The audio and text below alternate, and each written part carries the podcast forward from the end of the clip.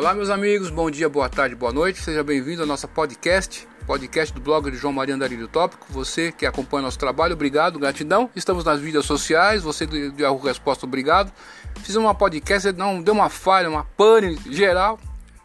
Acontece, né? O celular é antiguinho, mas eu não vou amaldiçoar o meu celular antiguinho, não. Vai que ele para de vez, né?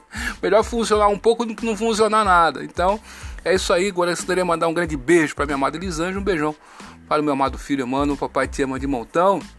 E meus amigos, minhas amigas, hoje é dia 13, né? Como você está falando no vídeo hoje, né? Mas eu gostaria de falar para você um pouco da história do que aconteceu com a princesa Isabel, que era abolicionista, né?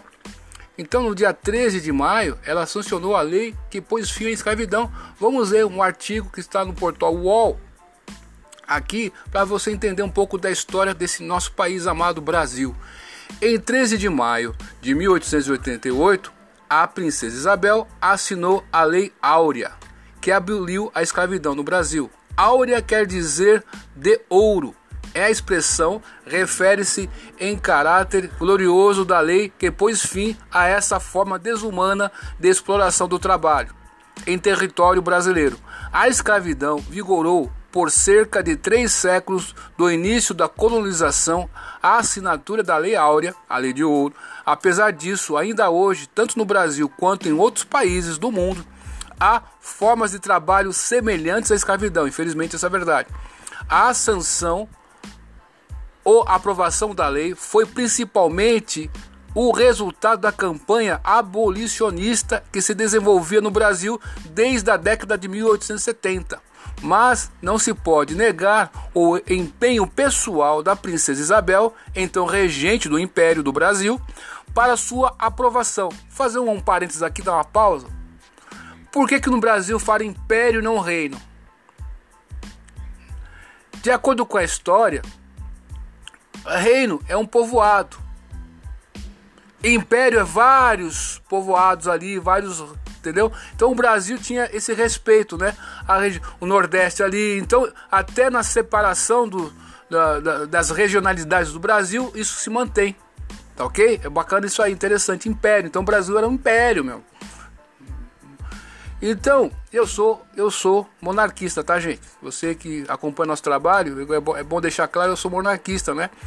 Monarquista é aquele que acredita no império e na moderação da monarquia, tá ok? Ainda existe a Casa do Império no Brasil, ainda tem, tá? É a Casa de Orleans e Bragança. Beleza, continuando aqui, é, a sanção ou aprovação da lei, principalmente o resultado da campanha abolicionista que se desenvolvia no Brasil, tá? Desde a época de 1870, beleza? Mas não se pode negar o empenho pessoal da princesa Isabel, então regente do Império do Brasil, para sua aprovação. Primeira senadora brasileira, a primeira senadora brasileira, pasme, quem era? Princesa Isabel. Eu sou fã dessa mulher, meu Deus do céu. Ah, Femari, a primeira senadora, meu. Cacetada, meu. Isso aqui tinha que ser, meu irmão. Cadê as feministas que não lembram desse negócio? Então, as feministas, tem feministas que são seletivas, né? Não, não, vai lembrar do Império, a gente não gosta do Império, mas não pode. Mas aí, aí não dá, né, meu? Aí não dá. Foi a primeira senadora brasileira e primeira mulher a assumir uma chefia de Estado no continente americano. Meu irmão, nós estamos falando do continente americano. A primeira mulher a assumir a chefia de Estado, malandro. Aí eu tô mais apaixonado, meu Deus do céu. No continente americano, a princesa Isabel se revelou uma política liberal nas três vezes que exerceu a regência do país. A abolicionista convicta já havia lutado pela aprovação da lei do ventre livre ela que fez isso, obrigado mais uma vez. Em 1871, e financiava com dinheiro próprio não só a alforria de dezenas de escravos, mas também o quilombo do Leblon, que cultivava camélias brancas. A flor, símbolo da abolição. Então, camélias brancas são o símbolo da abolição, tá ok? Por isso que tem. Às vezes você vai ver uma, uma, uma bandeira, tem essa a camélia, quer dizer que, meu irmão, né, é, é o símbolo da abolição. Batalha Parlamentar. A terceira regência da princesa Isabel, iniciada em 3 de junho de 1887, foi marcada pelas relações tensas da regente com o ministério, presidido pelo conservador João Maurício Vanderlei, 1815 a 1889. Vou fazer um outro parênteses aqui, meus amigos, é importante fazer isso, porque ó, nós temos hoje em dia no Brasil conservador e liberal, né? Antigamente, o que se expressava conservador, na verdade, na acepção da palavra, o que é na é, Europa, na Inglaterra, eram os liberais. Os conservadores queriam conservar aquilo que eles tinham ali, então eles não eram conservadores de fato, ok? Tem que fazer um parênteses aí. Então, na atualidade, é representado pelo esquerda e direita, entendeu? Então, os liberais daquela época eram os direitistas e o pessoal aqui era os esquerdistas, os outros ali, tá ok? É preciso falar sobre isso. O primeiro-ministro, ministro, ele era o primeiro-ministro do. Então, aqui no Brasil tinha um primeiro-ministro, gente. O que significa isso? que era o parlamento. Então tinha o império, a princesa e tinha o primeiro-ministro, como ocorre na Inglaterra até hoje. Com João Alfredo à frente da Assembleia Nacional, que equivalia ao atual, atual Congresso, os abolicionistas. Eu dei uma falha aqui, peraí. O barão de Cotagipe, na verdade, a princesa forçou Cotagipe a demitir-se nomeando em março de 1888 o liberal João Alfredo Correia de Oliveira, 1835 a 1915, para primeiro-ministro. Com João Alfredo à frente da Assembleia Nacional, que equivale ao atual Congresso, os abolicionistas conseguiram enfrentar a resistência dos representantes dos proprietários de escravos e levar o projeto de lei à votação. Conseguiram também evitar que o Estado brasileiro indenizasse os proprietários de escravos pelo fim da escravidão, conforme eles pleitearam no poder legislativo e judiciário. Fazer um outro um recorte aqui, meus amigos, que é importante. Você que acompanha essa, essa podcast aqui, às vezes está na sua casa lá, fazendo qualquer coisa, está num carro, você pode escutar, né? Então, cada vez mais a internet móvel vai chegando. E em chegando a internet móvel, nós estamos aqui na podcast. Muito obrigado pela audiência aí. E o que, que acontece aqui? É, é importante falar sobre isso porque é, lembre-se bem, quando é, houve a República, logo a mais à frente vai ver sobre esse, esse detalhe, aquelas famílias que ajudaram a dar o golpe na, na, no Império e fundar a República, essas famílias, vai ver a história, elas continuam mandando no Brasil, gente. Vai estudar, né? Não vou falar nomes aqui, senão é, o pessoal persegue a gente, né? É, é, infelizmente, é isso aí, né? Infelizmente é isso que acontece. Mas veja os nomes lá atrás dessas famílias, vou tentar buscar aqui, ó, e essa postagem aqui no podcast vai ficar aqui no Anchor. Depois você que acompanha pelas outras mídias aí do Spotify, né? A gente não tá no Deezer ainda, mas quem sabe aí, né, o Deezer, né? Se tem um, um jeito a gente conseguir, tem que fazer inscrição, né? Vamos ver, se for de graça a gente faz, senão não vá. Então, aconteceu isso, né? Essas famílias até hoje elas mandam no Brasil, gente. Presta atenção, né? Aí no Nordeste tem aquelas famílias, não vou falar o nome aqui, você sabe, né? No Sul, né, meu irmão? Lá no Rio de Janeiro, né? Aqui em São Paulo. Então, esse pessoal até hoje, lá em Salvador. Então, é, uh, esse ministro aí, ele pôs em frente essas coisas lá no Poder Legislativo e conseguiu, para a família imperial brasileira e para a própria Princesa Isabel, o custo da luta da princesa foi alto então, repetindo aqui, com Alfredo à frente da Assembleia Nacional, que equivale ao atual Congresso, os abolicionistas conseguiram enfrentar a resistência dos representantes dos proprietários de escravos e levar a, o projeto de lei à votação.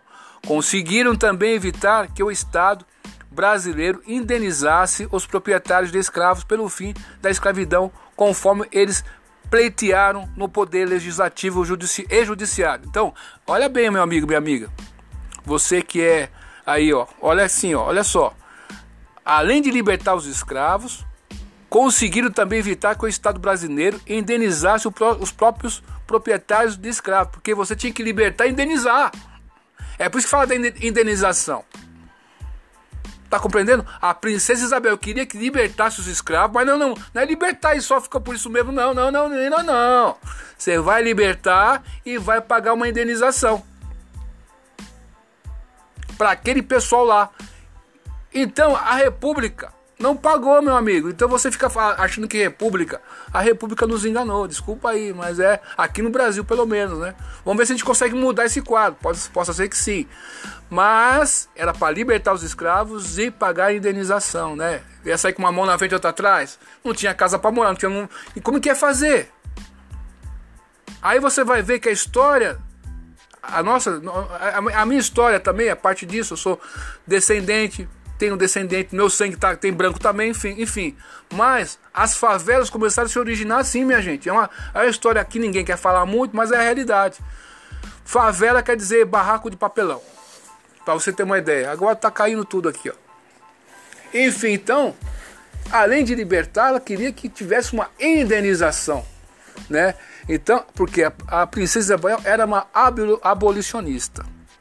Ela foi a primeira senadora do Brasil, né? Cadê um busto no Senado da Princesa Isabel lá, né? Ela foi abolicionista, lutou pelos negros. Mas por que, que ninguém tá falando? Você vai ver hoje. Eu me recuso, mas ninguém vai falar muito sobre ela hoje. É uma vergonha, cara, um negócio desse. Por quê? Vamos ver à frente aqui a história dela. Olha, que ela, olha, olha o preço que ela pagou por libertar meus antepassados. E antepassado de muita gente. Tem muita gente que é branco, mas tem sangue negro. Então é, vai mexer com vocês também, gente. Não tem jeito. Que lá nos Estados Unidos, quando você fala assim, se você é descendente ou não descendente, eles vão ver seu sangue. Se tem heranças brancas ou negras, entendeu? É assim lá. Não é só a cor da pele, não. Lá o negócio é louco. Aqui no Brasil é um pouco diferente, né? Então, meus amigos, veja. É, conforme elas pleitearam no Poder Legislativo e Judiciário. Para a família imperial brasileira e para a própria princesa Isabel, o custo da luta da princesa foi alto. O fim da escravatura fez ruir as últimas bases de sustentação do regime monarquista. Ave Império, desculpa aí. Cerca de um ano e meio depois, a República foi proclamada. Clamada. Aliás, convém lembrar que, com isso, cumpria-se que já havia previsto o próprio Barão de Cotagipe. Ele disse, esse Barão de Cotagipe, estude a história desse, por isso que eu, eu gosto muito de história, sabe? A gente vai vendo você, meu amigo, minha amiga, que acompanha nosso canal lá no blog e aqui na podcast. É, quando você começa a estudar, né, a pedagogia, por exemplo, você vai dar aula de história. Então, naturalmente, o pedagogo ou a pedagoga naturalmente ele vai, ao dar aula de história para os pequeninos, para as pequeninas, né? Ele vai gostando da história. Então ele vai sentir um interesse lá no futuro. Pode ser meu amigo, minha amiga, você que acompanha esse trabalho aqui, que você tenha vontade de fazer uma licenciatura em história. É, é, é justo, né? E faz sentido também, tá ok? É, então, o Barão de Cotagipe, que dissera à Princesa Isabel, depois da sanção da Lei Áurea, Vossa Alteza libertou uma raça, mas perdeu o trono. De fato, a ideia da república conquistou definitivamente as elites econômicas. Lembre bem, as elites econômicas brasileiras, muito, muito em função da abolição da escravatura, porque eles tinham escravos, né, meu gente? Que teve como subproduto as legiões dos chamados republicanos do, é, de 14 de maio. Então, isso aqui é um texto escrito pelo escritor e jornalista Antônio Carlos Oliveira, fonte UOL, disponível em http dois pontinhos duas barras educação.uol.br História do Brasil UETI 702U65 Vou deixar o link abaixo também da podcast, depois vou bolar no nosso canal, no nosso blog. Então você veja que a princesa Isabel pagou um preço caro, hein? E esse aqui, esse barão de Cotagipe aqui, ele falou: você vai libertar uma raça, mas vai perder o trono. Olha que forgado, hein? Então, quando você vê a convenção de Itu, a convenção de não sei o que para a República, esse pessoal estava conspirando contra o Império, meus amigos. Essa que é a verdade. Então, o dia que você estiver em Campinas, aí, meu amigo campineiro, campineira, ou campinense, ou campinensa, O dia que você estiver aí na praça, aí veio a praça Barão de, de Dayatuba, para não sei o que. Não, não, não, não. Esses caras tramaram, meu irmão. Você passar Benjamin Constant, foi um dos tra conspiraram contra o Império, malandro. Olha aí que negócio. Ah, lá, a convenção de Tu, né? Você que mora em Tu aí. Então esse pessoal fazia convenção? Não, fazia conspiração para derrubar o Império, para eles se manterem no poder. Que eles estavam vendo que ia perder o poderzinho deles, não é verdade? Porque eles estavam vendo o quê? Os negros estavam em ascensão. Era negro intelectual pra cá, engenheiro, né, músico, era negro com gráfica, dono de gráfica, dono do sei do que. E eles ficavam com inveja desses negros né? Mas essa história do Brasil você tem que conhecer. Ok? Obrigado pela confiança, obrigado também, sobretudo, a postagem que fizemos lá no Anchor, feita sobre a, a, a pandemia, a verdade sobre as vacinas, o que está acontecendo hoje. Foi a mais acessada da semana, de todas as semanas. Obrigado aí, ó. A gente bateu um recorde ali no Anchor e no próprio Spotify. Caramba, meu, eu fico assim impressionado. E dentro do blog, a gente fez uma matéria especial no blog com vídeos, com podcast, com livros, com, com, com página de pesquisa científica para você ir lá pesquisar por, por você mesmo, né? Esse pessoal aí, Jorge Soros, o Bill Gates quer te escravizar, meu gente. Esse pessoal quer te escravizar e quer colocar um chip em você ou um cartãozinho. Ó, se você tiver com cartãozinho, você vai comer isso aqui. O Brasil, se a gente não acordar para a vida, se a gente não, se a gente não acordar, o que vai acontecer? Vai ficar todo mundo na miséria, dependendo de ter um cartãozinho dizendo assim: Amém, governo, Amém, governo, Amém, governo. Aqui meu cartãozinho, aqui minha cartazinha, minha carteirinhazinha, dá minha cesta baca. Obrigado, governo. Você vai estar desse jeito aí, cara. É, não, não abre o olho, não. Você veja o que está do seu lado aí, que tá estranho. Tá estranho, tá estranho, né?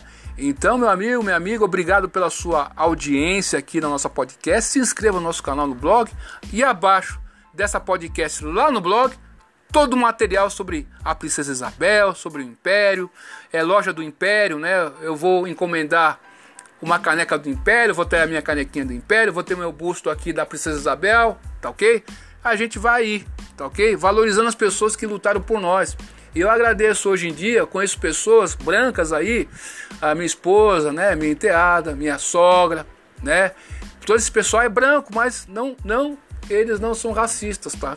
Tá vendo aí? E tem gente que é preta e é racista. Infelizmente isso acontece. Então, agradeço a esse pessoal, né? Agradeço demais, né? Esse pessoal me representa, né? Então, beleza. O Brasil é de todas as cores. Se você é negro, vai casar com uma, com uma branca? Problema seu, você que tem que decidir sua vida. Você é branca, gostou do negão? Vai lá e casa com o negão, meu Deus do céu. Você é japonês, gostou da, da, da mulata lá? Casa com a mulata. Você é japonesinha, gostou do pretinho? Vai lá, chega junto do pretinho.